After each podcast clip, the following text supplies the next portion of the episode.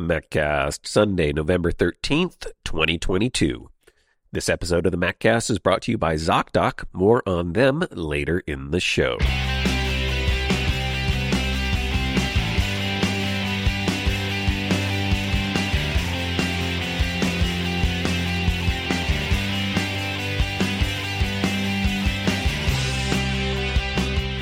Hey, MacGeeks, it's time for your Maccast, the show for MacGeeks by MacGeeks. I'm Adam, and this is a show where we discuss all things Macintosh. How you doing? Welcome back to the Maccast. Glad to be back here with you for another week of Apple news, hints, tips, tricks, all the goings-ons in the Apple and Mac community. How are you doing? Hopefully you are having a wonderful, lovely day, evening, weekend, whatever it might be.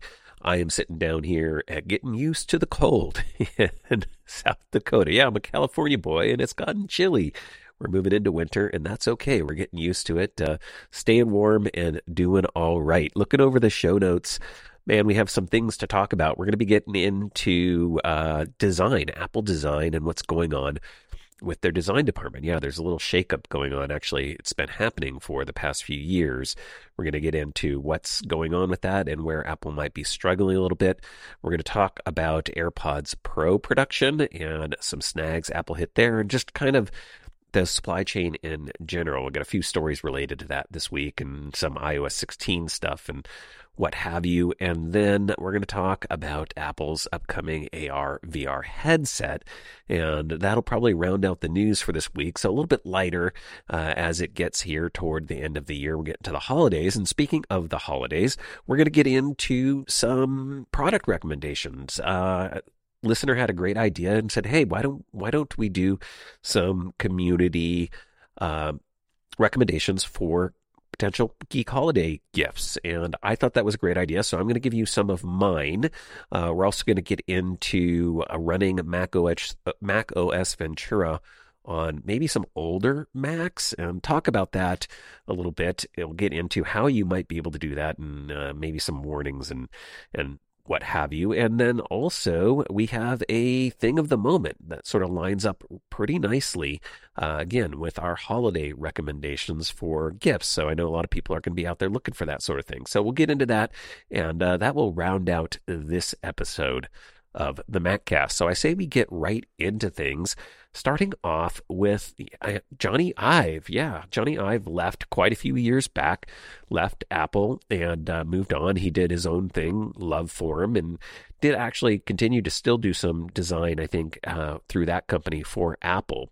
But Bloomberg wrote up a piece this week detailing Apple's quest over the past 3 years to try and figure out secession plan for what would happen when additional designers and people in the design department will leave eventually. And that's actually what's happening right now. So Ives parted, and he was originally in charge of both the operating system design and the hardware design. It wasn't that way the entire time, but he eventually moved into the position where he felt those things were so tightly coupled, and I would agree with that, you know, there should be one person kind of with a big vision and in charge of that. But when he left, Apple resplit the duties between operating system and user interface design and hardware design between Evans Hankey for hardware and Alan Dye over on the software side. And what happened, you may remember this story we announced, I think, earlier in the year.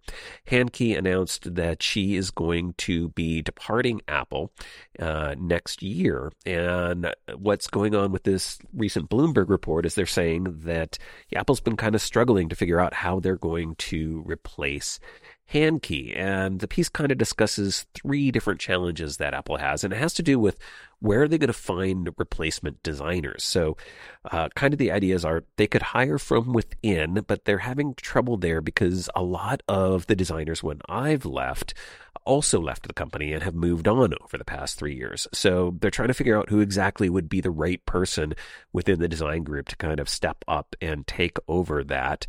And reportedly, a lot of those designers left because they lost some of the autonomy that they had under Ive's reign. So Ive had kind of gotten them to a place where they could really control their own destiny, and more it's sounding like operations has now come in since Ive left and has more say over designs to try and help keep cost down. So it's not design just for design's sake.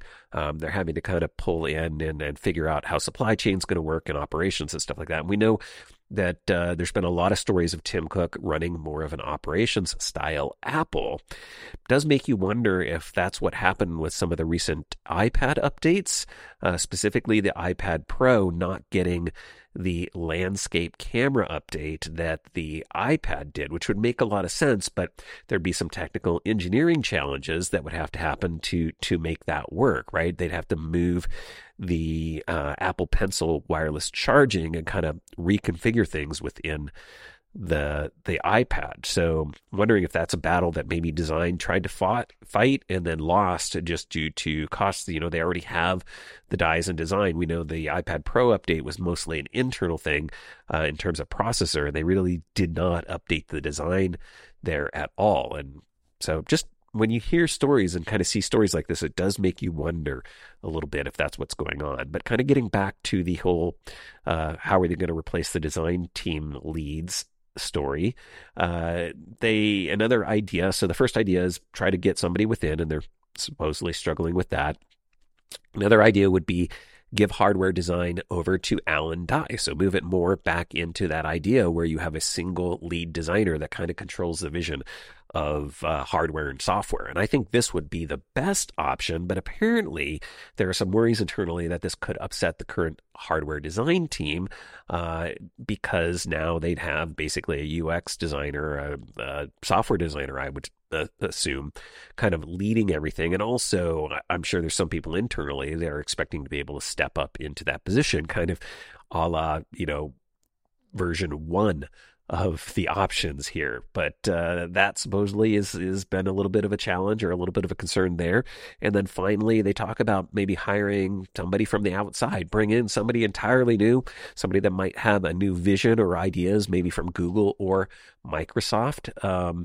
And the challenge there is you're bringing in an outsider, right? And again, a lot of people, when you've worked at a company for years, you're expecting to maybe be able to move up and move into another position. So that kind of creates tension and those sorts of things. So Apple has a lot of challenges to figure out. One interesting thing about the piece is it also says bringing in an outsider has not worked well for Apple in the past. And it's sort of, I think, upset the apple cart a little bit.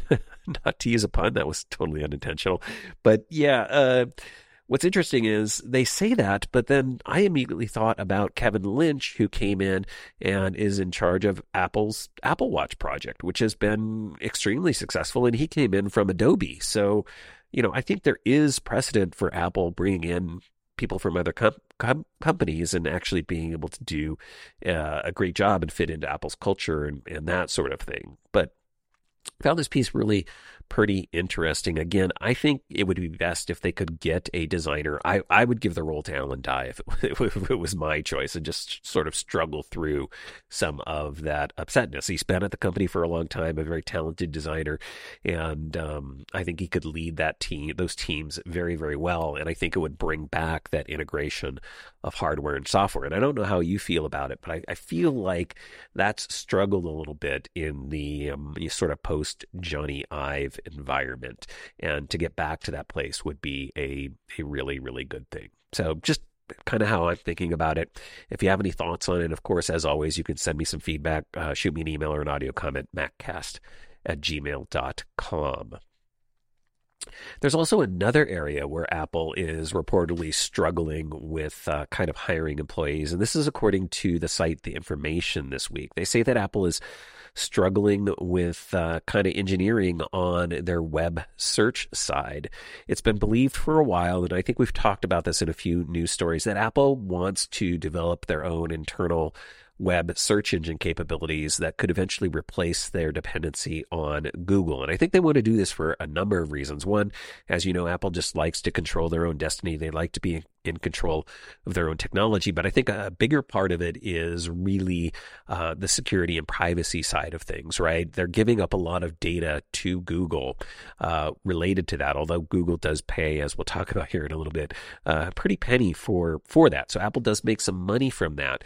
But in recent years, Apple has invested a lot of time, resources, and money, staffing in acquiring a pretty large team. I think the Beast said about 200 people or so in this area. Now, they're working on other parts of technologies for Apple, a lot of their internal search and stuff like that for things like the bookstore and the app store and music and all that sort of stuff. And a lot of their AI, machine learning technology is going into that. But they have been making different acquisitions of companies and really trying to bolster up these efforts to develop this search engine. Now, Google is rumored to be paying Apple as much as $18 billion to $20 billion a year to remain the default search engine for Safari and on all Apple devices. So we don't expect Apple to really move away from Google anytime soon, and especially now because it does sound like they're losing some key staff people in this area, and the report does claim that Apple's at least 4 years away from being able to completely move away from Google. That actually sounds like a pretty aggressive timeline to me. I mean, Google has been in search for a very, very long time, and if we look at something like the Apple Maps project, look how many years it's taken Apple really to get up to par with Google, and I think a lot of people might even argue they're not fully there yet, but I think they're a lot closer at this point. But I mean, that's been, I don't know, what, 5-6 years, maybe longer. I'd have to go back and double check when Apple started working on Apple Maps, but it was kind of a mess at first, and I would imagine when Apple transitions away from Google for web search, it'll be a little rocky again. But I think they could pull it off. They obviously have a talented team, although, again, this piece over at The Information says they're struggling with that a little bit. But in the meantime, they continue to use that technology in other areas. So, you know, it's for their recommendation engines, things for Apple Music and the App Store, and also Siri and Siri suggestions and stuff like that. So that talent's not going to waste. But again, behind the scenes, their long-term goal, it sounds like, is to work on a full Apple-developed search engine for web search and to bolster some of their other efforts. And so it doesn't surprise me. It feels like something that Apple would want to do, again, to control their own destiny, to better control security and privacy. And I would assume it's also going to play into a lot of the things we've been talking about related to their advertising efforts, right? If they can have that data and information, they can keep that in-house and they can help drive their own advertising efforts, whether we like that or not. I say that, and I'm not super thrilled about even saying that myself, but it seems to be the way Apple is going. And at the very least, maybe that kind of keeps everything in-house. And for us who are invested in the Apple ecosystem, right, it protects our security and privacy, at least keeps it in one place and not all over the web. So we'll have to wait and see how that works out, but kind of the latest of what's going on with Apple internally with hiring and different projects and stuff like that. Over on the supply chain side, Mac Rumors is reporting, according to a series of tweets from Ming-Chi Kuo this week, that Apple has asked their second supplier of AirPods Pro production, Goer Tech, to stop assembly due to some production issues. It sounds like they're struggling a little bit. So Apple's main supplier, Luxshare, will reportedly step up their production, hopefully to ensure that Apple doesn't lose too much production time, especially moving into the critical holiday season. You know, we have an AirPods Pro update with AirPods Pro 2, and they are amazing. I love mine and a lot of the new technologies. And so I would imagine that's going to be a big holiday item. And as we know, just overall, supply chain's been struggling over the past year or so, a little bit longer. And so this could impact Apple a little bit. But again, Luxshare jumping in, and hopefully it doesn't cause too much disruption. Speaking of AirPods Pro, there was also a new firmware update this week So if you have AirPods Pro, AirPods Max, the original AirPods, AirPods 3, any version, there is new firmware out. Now, Apple does not provide any details on what's in there beyond simply saying the very non-specific, there are bug fixes and other improvements. But 9to5Mac recently mentioned reports of users with surround sound audio drifting issues and audio syncing issues, and I think I've heard from a few folks in the Maccast community that they've been having some struggles with their AirPods. So there is a new version out. You don't really have a way to update it. It should happen automatically. You can check to see what current version you are on.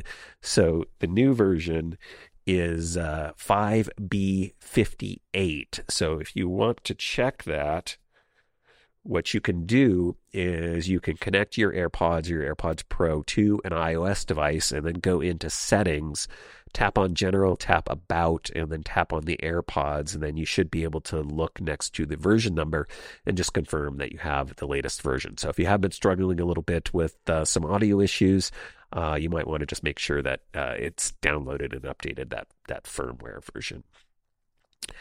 Now, over on the iOS side, there does seem to be a possible change coming. This is something that 9to5Mac noticed in iOS 16.1.1 and the iOS 16.2 beta, but specifically for China. It's related to AirDrop.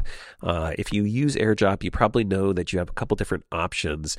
You can turn AirDrop Discovery off completely. You can set it up to be contacts only, so that only folks in your contacts can airdrop you items, or there's also an option for everyone. And the everyone option is a little bit dangerous, because if you're out and about, people can airdrop you things without your knowledge. Of course, you get the notification, but you also get a little preview. And yeah, there have been some stories of people getting some not so friendly airdrops, not realizing that they have that setting on. So supposedly, in iOS 16.1.1 and iOS 16.2 beta in China, Apple has added a new everyone for 10 minutes option. So when you select that, it'll make it available for everyone, but then disable it after 10 minutes, which is kind of nice. And it reportedly was added in China after protesters used AirDrop to spread anti-government material. So some of the allegations are that Apple is kind of caving to China once again and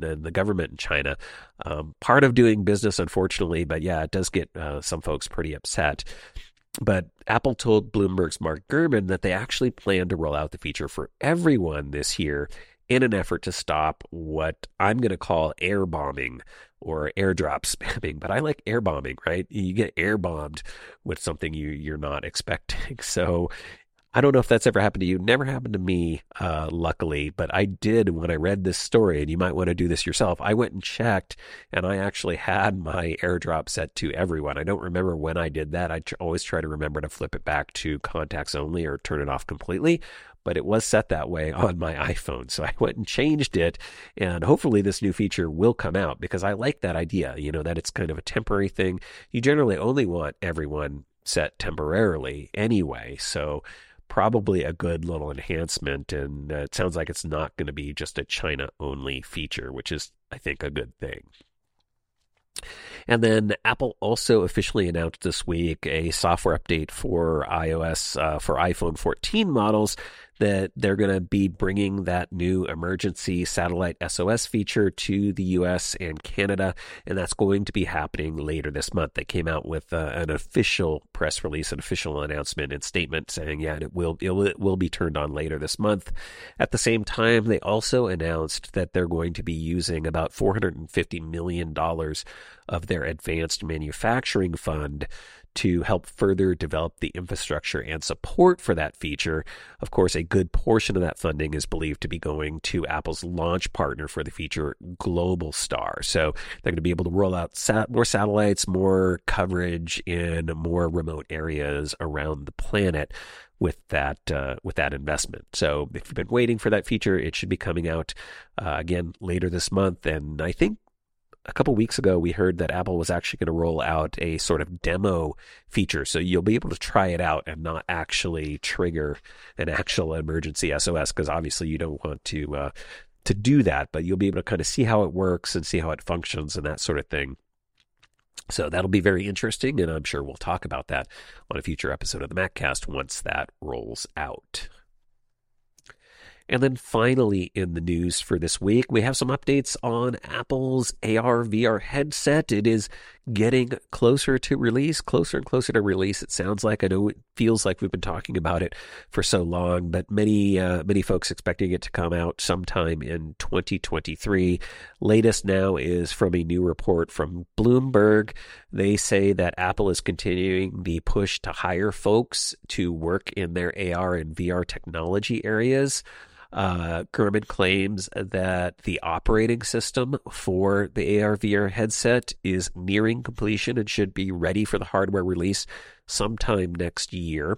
And in the report, he does say that the OS is supposedly codenamed Oak, which is an interesting code name. I wonder if they're just using trees or leaves or something like that. But anyway, says the team working on the hardware is part of the technology development group, and Apple is continuing to hire in that area despite recent reports of slowing down hiring efforts elsewhere at the company. So they kind of have a hiring freeze, and they're not really growing, again, a lot due to where the economy is and that sort of thing. But it sounds like within the AR/VR tech group, it's a little bit different. And some of the more recent job openings seem to be more focused on the software and content side, along with building out application frameworks for third-party development. So that's another indication that we're maybe getting closer to a launch phase where Apple is really done with the hardware that's sort of locked in. It's going to be moving into production and prototyping stages, or late prototyping stages, I guess I should say. And then they're really going to be focusing on the launch content and you know, giving us a reason to want to buy it, even though we know it's rumored for the first version to be very, very high-end and very, very pricey. We're expecting in the $2,000 to $3,000 price range, which is nowhere near sort of what's happening with some of Apple's other competitors. So they'd better be able to blow us away, I think, on the software and applications side if they really want this to work out. I have a feeling they're really hoping a lot of early adopters are going to kind of invest in the technology. They're going to get it in the hands of developers, try to figure out what goes on there. And that's a strategy Apple often takes with new devices. You remember the iPhone was extremely expensive, even subsidized when it came out, and didn't have apps, and took a few years to kind of figure out some of the technologies. Obviously, there were some great use cases at launch, but it was really designed for early adopters. And we've seen Apple do this over and over again. I would even argue that the original iPod was that way in a lot of ways as well. Pretty expensive. So, along with sort of hiring new folks to develop software and content, Apple is also apparently starting to shift some of their internal staff over to work on the AR/VR project. So moving people from other departments and other places. They brought back Dave Scott, who allegedly led the team's Apple Car project, Project Titan, before he left Apple in 2021. So he's supposedly come back to work with the AR/VR team. And so Apple is really shifting resources to kind of, I think, the finish line, right? It's time to get that project over the line. DigiTimes reported this week that Pegatron, Apple's manufacturing partner, has been selected as the main manufacturing partner for the headset, and they believe that they could start to begin production in March of 2023. Those predictions line up with ones from Ming-Chi Kuo and others that seem to indicate a possible second quarter launch of Apple's AR/VR headset, supposedly in time for a worldwide developer conference. So I think they want to roll this out, have it ready so they can give APIs and things over to developers at Worldwide Developer Conference so they continue to develop software and applications for the headset. So all that timing seems to line up. Again, anything could shift. We're in rumor mode at this point, so who knows?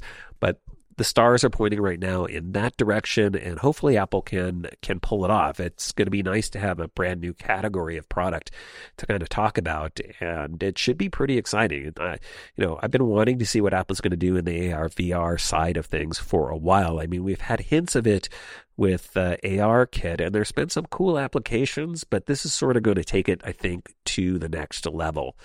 And I'm excited for it, but it looks like it's going to be sometime in the first half of 2023.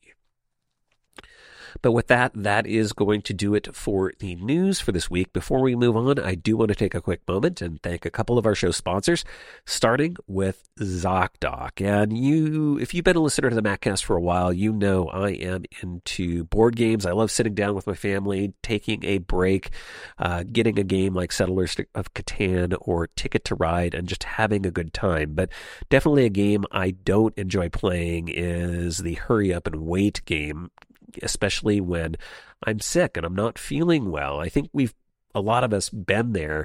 You get sick and you want to see a doctor. You go to try and schedule something, working through your insurance, but everything's booked up. You can't get an appointment. It's going to be weeks, maybe even months, and it's incredibly frustrating. And that's why I use ZocDoc to find quality in-network doctors who can actually see me within days, not weeks. ZocDoc makes it incredibly easy to find quality doctors in your network and in your neighborhood. Plus, they have real verified patient reviews, so you could find a doctor that's right for you, one who can actually remember your name and know who you are.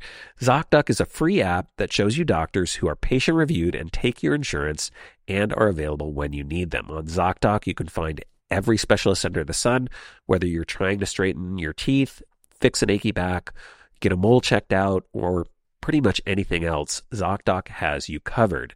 ZocDoc's mobile app is as easy as ordering a ride to a restaurant or getting delivery to your house. You just search, find, and book doctors within a few taps.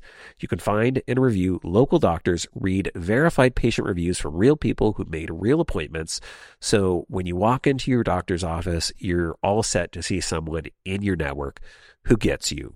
Go to ZocDoc.com to find a doctor that is right for you and book an appointment in person or remotely at something that works on your schedule. Every month, millions of people use ZocDoc, and I'm one of them. It's my go-to whenever I need to find and book a quality doctor. So go to ZocDoc.com/Maccast to download the ZocDoc app for free, then start your search for a top-rated doctor today. Many available within 24 hours. That's ZocDoc.com/Maccast, ZocDoc.com/Maccast, and a big thank you to them for their support of the show. I'd also like to thank my show sponsor, SimpliSafe. You know, if you've thought about protecting your home with home security, but have been waiting for the right time, you'll want to listen up. Right now, Maccast listeners can order the #1 rated SimpliSafe home security system for 50% off. This is their biggest offer of the year, and you won't want to miss it. Here's why I love it.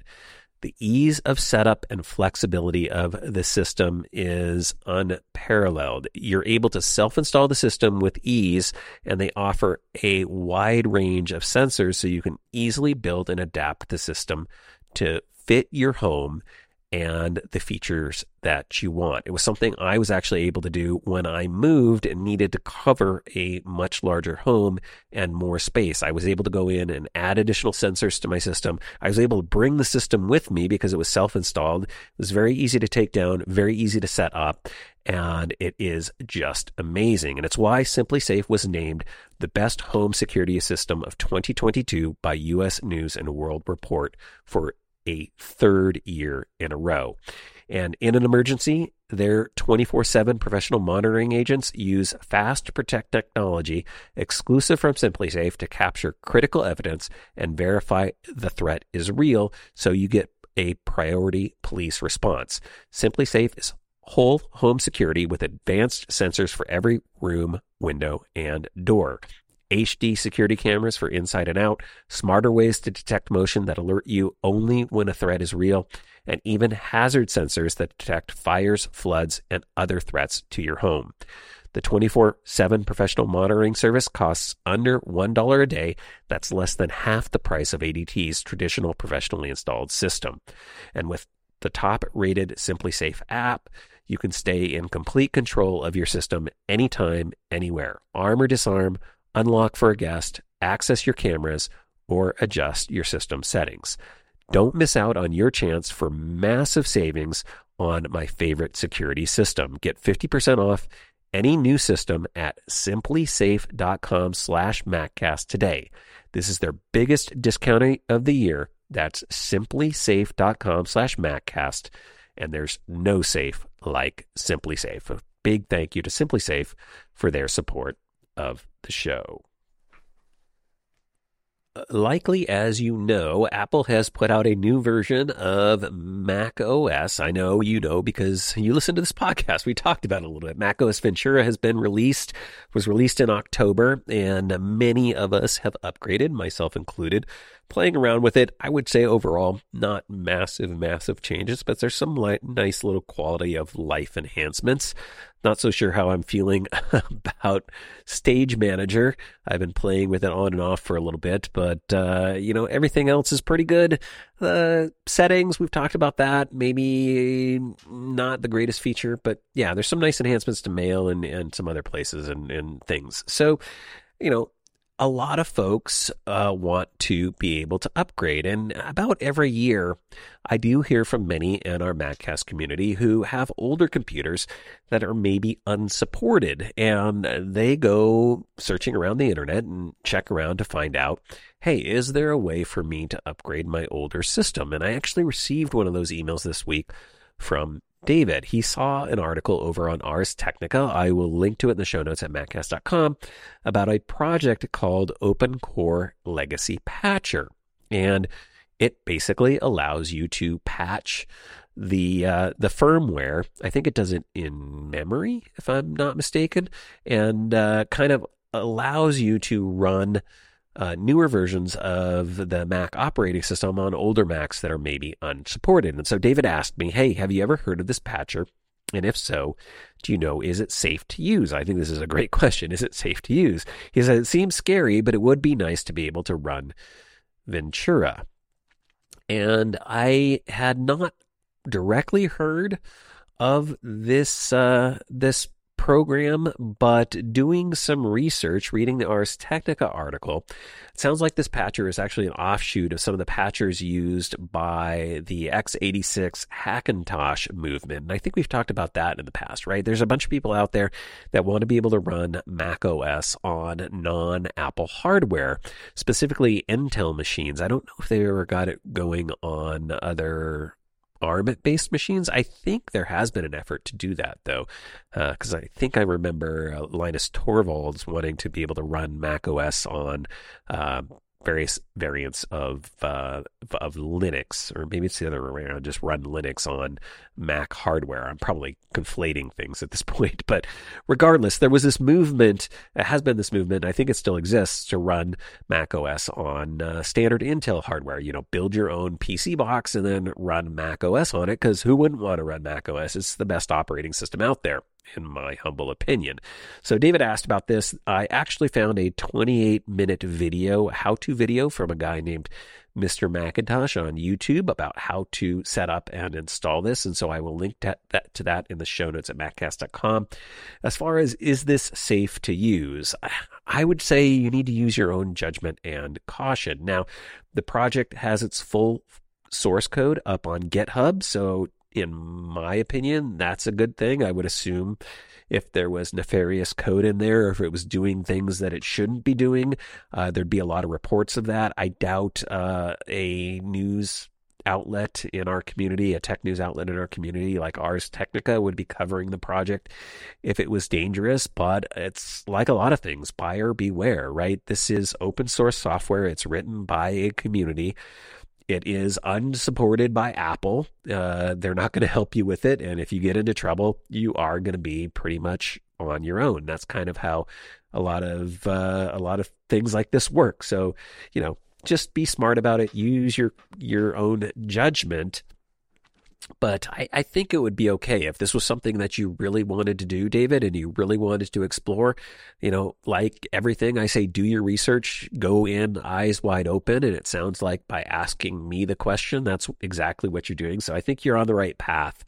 But I wanted to talk about this a little bit more broadly within our community, right? Because I think it's super cool that there's folks out there that are doing these sorts of projects that, you know, they want to kind of push the limits and get newer versions of the operating system, some of these newer features running on older hardware and older machines that Apple has deemed, you know, unsupported and, let's be honest, kind of unworthy or incapable of maybe running these features and these new operating systems for one way or another. Now, there's a lot of folks in the community that would debate that. A lot of people want to argue that there's planned obsolescence and that a lot of reasons why Apple sets some of these cutoffs is simply to force hardware upgrades. And I'm not going to say that's not probably one factor in the decision, but I think it's a minor one. I think they really look at performance of these features. They look at the user experience. I really believe Apple puts that first and foremost. And yes, they do get an added benefit of, you know, you have a 2015 Macintosh and it's not going to run the latest version of the operating system. And you want to be able to do that. So, hey, you got to buy some new hardware. But that's six-year-old hardware, six-year-old computer hardware. And yes, it's still useful and it probably has many, many uses, but you're probably going to run into a lot of bigger technical challenges with older hardware than just running the latest, greatest operating systems, right? But you all know that I am a huge fan of repurposing and using older hardware, but I think you need to have realistic expectations, right? It's not going to be able to do the latest and greatest stuff. You're not going to be able to connect the latest and greatest hardware to it, right? There's very few cases, at least in the Apple community. I know I'm probably going to get some emails from those of you who say, well, if we just had upgradable, expandable boxes, we could put PCI cards in, you know, we could upgrade things like our Thunderbolt from Thunderbolt 2 to Thunderbolt 4.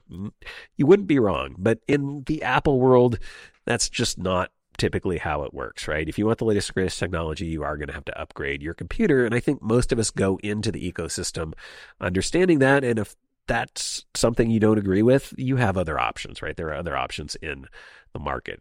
That's personally how I feel about it. But moving back to this, right? So running a new operating system on older hardware that Apple says isn't supported. Yes, it's cool.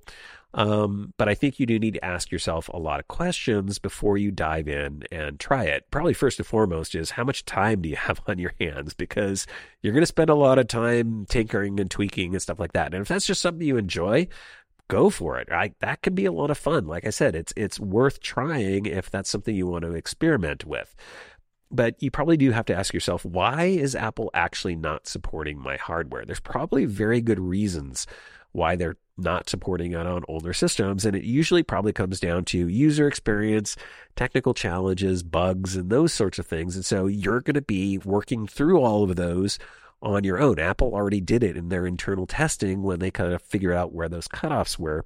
So you're going to be struggling with that and dealing with that. And you're going to have to work with the community that supports this, the open source community, to kind of fix things and work through things. And different hardware is going to have different reactions. And depending upon your computer, it might work on some things and other things might not work. So you're not going to have that seamless Apple user experience that we expect when we update an operating system, right? We're not expecting to have bugs. So just go in eyes wide open, knowing you're going to be dealing with that. Another reason a lot of people want to be able to upgrade is they say, well, I want to be able to have access to the latest security features and security patches and those sorts of things. But, you know, Apple already does a pretty good job of that. They support security patches back to the at least last two versions of the operating system. So if you could run macOS Monterey or macOS Big Sur, Apple did push out security patches for both of those operating systems in October. So they continue to support their older operating systems pretty far back. And that's going to cover a wide range a pretty wide range of older hardware. And, you know, again, as hardware gets older, I don't like this as being the only option, but there also is security through obscurity. A lot of people aren't trying to target, say, my Mac Mini that's still running macOS Snow Leopard with hacks, right? And a lot of times a good thing when you're repurposing old hardware is if you can keep it off the internet and not connecting to the internet, that's a good thing. That's sometimes hard to do, but make it autonomous, and, you know, that's a way to protect older hardware. So you have options there. But, you know, as far as upgrading the operating system to older hardware, I would argue, what is in Ventura that you're really after? Again, if it's the new system preferences, you're not missing much. If it's Stage Manager, a lot of people would argue you're not missing much there either. So this is kind of an incremental update to the operating system. I don't see this as having a bunch of amazing new features that would be worth the struggles for running on an older, unsupported system. But to each their own. So if you do want to try, I'm not going to stop you. I think it's worth trying if you're willing to play around and tinker and deal with maybe some of the issues. But if you do try, I just want to give you some warnings and some things to think about. One, backup. I can't iterate that enough. Make sure that you have good backups of your system. You have a recovery plan. If everything goes south and it runs horribly and you hate it, have a way to roll back. Know how you're going to get back. Make a plan. Be ready for that. Be prepared for that. Also, just be prepared to troubleshoot issues, and that you're going to be out there on your own, relying on the community that developed this thing to kind of give you support. And that doesn't always work out great. So go in eyes wide open, and it's going to be technically challenging. Like I said, the video I found on how to set this up, it's a 28-minute how-to video. It goes step by step and might be a helpful resource to you if you want to do this yourself, but you know, just be prepared. It's probably not going to perform how you expect. A lot of the features may or may not work. So it might not be the experience that you're looking for. But again, it could be fun. And it's a great, hey, look what I was able to do experiment. Isn't this amazing? Apple said this isn't supported, and here I made it work. And there's a lot of pride and success in getting that going. But I personally definitely wouldn't do this on a Mac that I use and rely on day in and day out as my main machine. It might be worth, you know, dedicating some older hardware or repurposing some older hardware to try this and just play around and experiment. And if you do, I'd be curious to hear how it went for you. So if anybody has tried this and is running macOS Ventura on older unsupported hardware using this open core legacy patcher, let us know about it. Let us know your experience. Let us know what's working and what's not working. Shoot me some feedback. Send me an email, maccast@gmail.com, and I look forward to hearing about that. So there you go, David. That's kind of my opinion on it. I hope that helps out and helps answer your question. So here was a great idea. I think it came from Gary via email, who said, hey, I would love it if moving into the holidays here, we kind of did some community recommendations for products and things that we think are cool that might make great gifts for the Apple fan, the Mac fan in your life, or maybe even suggestions you can give your family for things that you want. And so here are a few of my favorite Apple things. Using a little song there. Anyway, I thought I'd kick things off for us, but I do really want you to chime in, whether you do it with an audio comment or an email or a suggestion. Send in your recommendations for things that you think are cool, that you love, that you've maybe purchased over the last year or two that really make your Apple experience better. And these can be things from Apple. It can be third parties. It can be software. It can be hardware. It doesn't really matter. Just looking for your holiday gift guide kind of recommendations. And so I'm going to start off with two of my favorites. And one is kind of getting back to this tinkering and working on older Macs and keeping our Macs running and that sort of stuff is iFixit toolkits. And right now they're actually having Black Friday holiday promotions, so you can get 25% off for Black Friday. They've started those sales early, and they have these really great kits with all of the drivers and tools and things like that. You need to be able to open up your Mac. They've got the little spludgers and little things to help you do it correctly, to not damage things, to be able to, pull open glass, say, on your iMac, and little cutters to get through the glue and seals that Apple puts on their things. So if you need to replace your own iPhone screen or something like that, you can do it with their instruction guides and their great toolkits. They have different kinds of bundles that have different options. Two that I like looking at their Black Friday holiday deals are the electronics repair bundle. So this is in a nice little case, and it has cool little features like the top of the hard shell case that this kit comes in.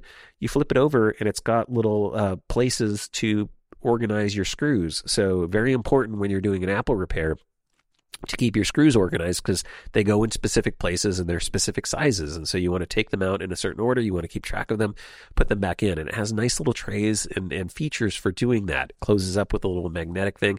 And again, has all the little bits and drivers that you're going to need to repair your Apple products. And if you want to go whole hog, their Pro Tech bundle is like the biggie. I think it's about $65 US, but it has every tool and driver and thing that you need. And I actually use my iFixit toolkits all the time, even for projects outside of Apple stuff.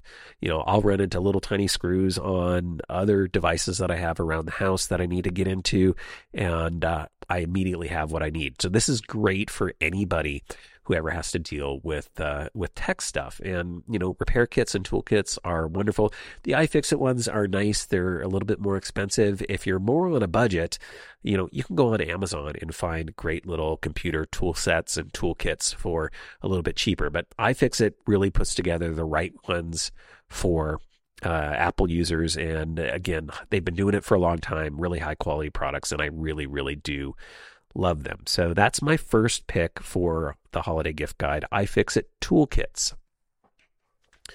Another thing that I think is great and we're constantly needing is chargers and cables. And I am a big fan of Anker. And specifically, they have a bunch of great chargers out now.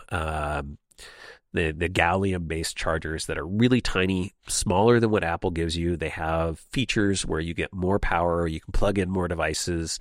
Literally, they are all great. They have an entire collection. I'm going to link to it in the show notes at maccast.com. There's different levels. There's the 3 series, the 5 series, and the 7 series. I tend to go with the 3 and the 5, but they're all great, different price points. I really like the 511 nano chargers. They come in 20-watt versions and 30-watt versions, so they can support fast charging with your devices if you need that. And they're incredibly, incredibly tiny. I buy them pretty much in bulk these days. I get 2 or 3 or 4, and then I always have one on hand if I need one or if someone were to lose one or something like that. Come in different colors and styles, so they can kind of meet your needs. And I would also say right now, check out the new Anker 736 charger. This is the Nano 2. It's a 100-watt charger, and it can support fast charging your MacBook, your iPhone, and your AirPods all at the same time. And it's actually physically smaller than Apple's 96-watt MacBook Power Brick.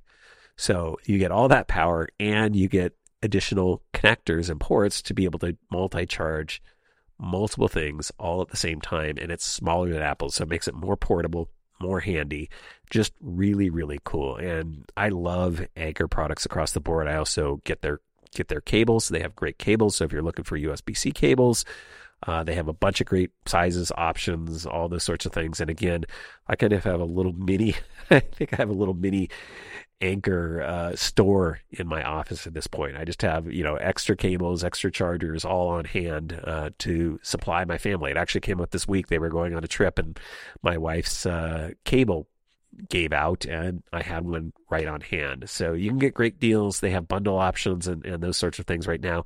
A lot of deals going on for the holidays. So check it out, anker.com. That's Anker. And those are my first two picks. But yeah, I'm looking forward to yours. What are some of your favorite things? Hardware, software, what are you loving? What don't we know about that we should in our little Apple and Mac community? Let us know about that. Shoot me an email. Send me an audio comment, maccast@gmail.com. And so I guess finally related to that, we have a listener thing of the moment this week. This one came in from Corey, who was looking for some more serious Thunderbolt 4, specifically USB-C expansion support for his M1 Mac Mini setup. You know, there are a lot of docking solutions out there, but most of them are limited when it comes to the Thunderbolt 4 ports. You usually get one inbound and then two outbound, but most of us at least need to connect one USB-C or Thunderbolt device, and maybe you want to be able to connect more. And specifically with the M1 Mac Mini, because it only has two built-in Thunderbolt USB-C ports, Corey was looking to expand, and he found a great product from our friends over at OWC, MacSales.com. And it's the OWC Mini Stack STX, and it offers three additional Thunderbolt 4 40 gigabits per second ports. Of course, those are USB-C as well. So you connect one in and you get three out at full speed, full Thunderbolt 4, great quality.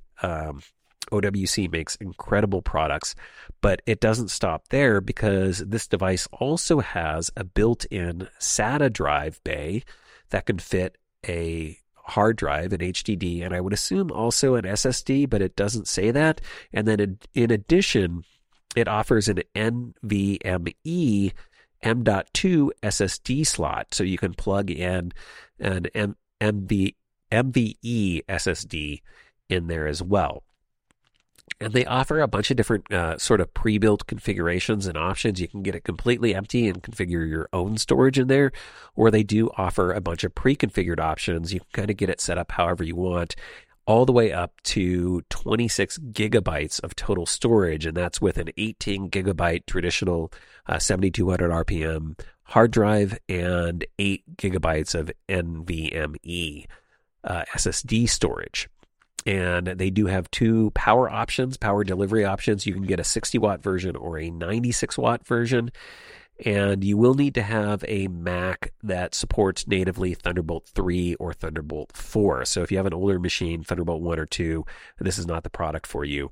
As far as displays go, you can hook up two external displays for Intel Mac machines running over the Thunderbolt connection, or if you have an Apple M1 or M2 Mac, you could hook up one additional Thunderbolt, one additional external display over Thunderbolt, and that's just a limitation of the M1, M2s, unfortunately.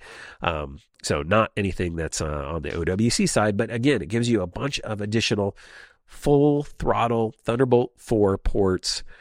Really cool little product. Oh, and it's sized exactly the same as your Mac Mini. That's why it's called the Stack. So you can literally stack it either on top of or under your Mac Mini, and it looks great on your desk. Really great design.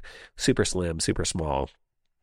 And Corey says he's loving his, so he wanted to share that with us. And so, Corey, thank you so much for sending in your thing of the moment for the Maccast community. Again, I'll have a link to it in the show notes at maccast.com if you want to check it out.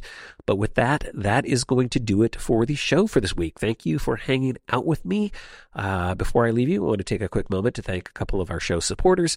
Bandwidth for the Maccast is provided by CacheFly. You can find them at cachefly.com. And all advertising on the Maccast is handled by Backbeat Media. You will find them at backbeatmedia.com. As always, I love hearing from you. If you have a comment, a question, one of those great recommendations, a holiday gift guide item to share with us, you can send your emails and audio comments to maccast@gmail.com. You're also welcome to call in on the listener hotline. That phone number is 281-622-4269, 281-MAC-IM9. You can leave a voicemail there. And if you need show notes, links to anything that I talked about on this or any other episode of the Maccast, you'll find those on the website. That's at maccast.com. And finally, if you want to follow me on social media, you can find me on Twitter, twitter.com/Maccast. You can check out the Maccast Facebook page over at facebook.com/the Maccast, or find me on Instagram, just Maccast on Instagram. But with that, that'll do it for now. Until next time, I will talk to you all again real soon.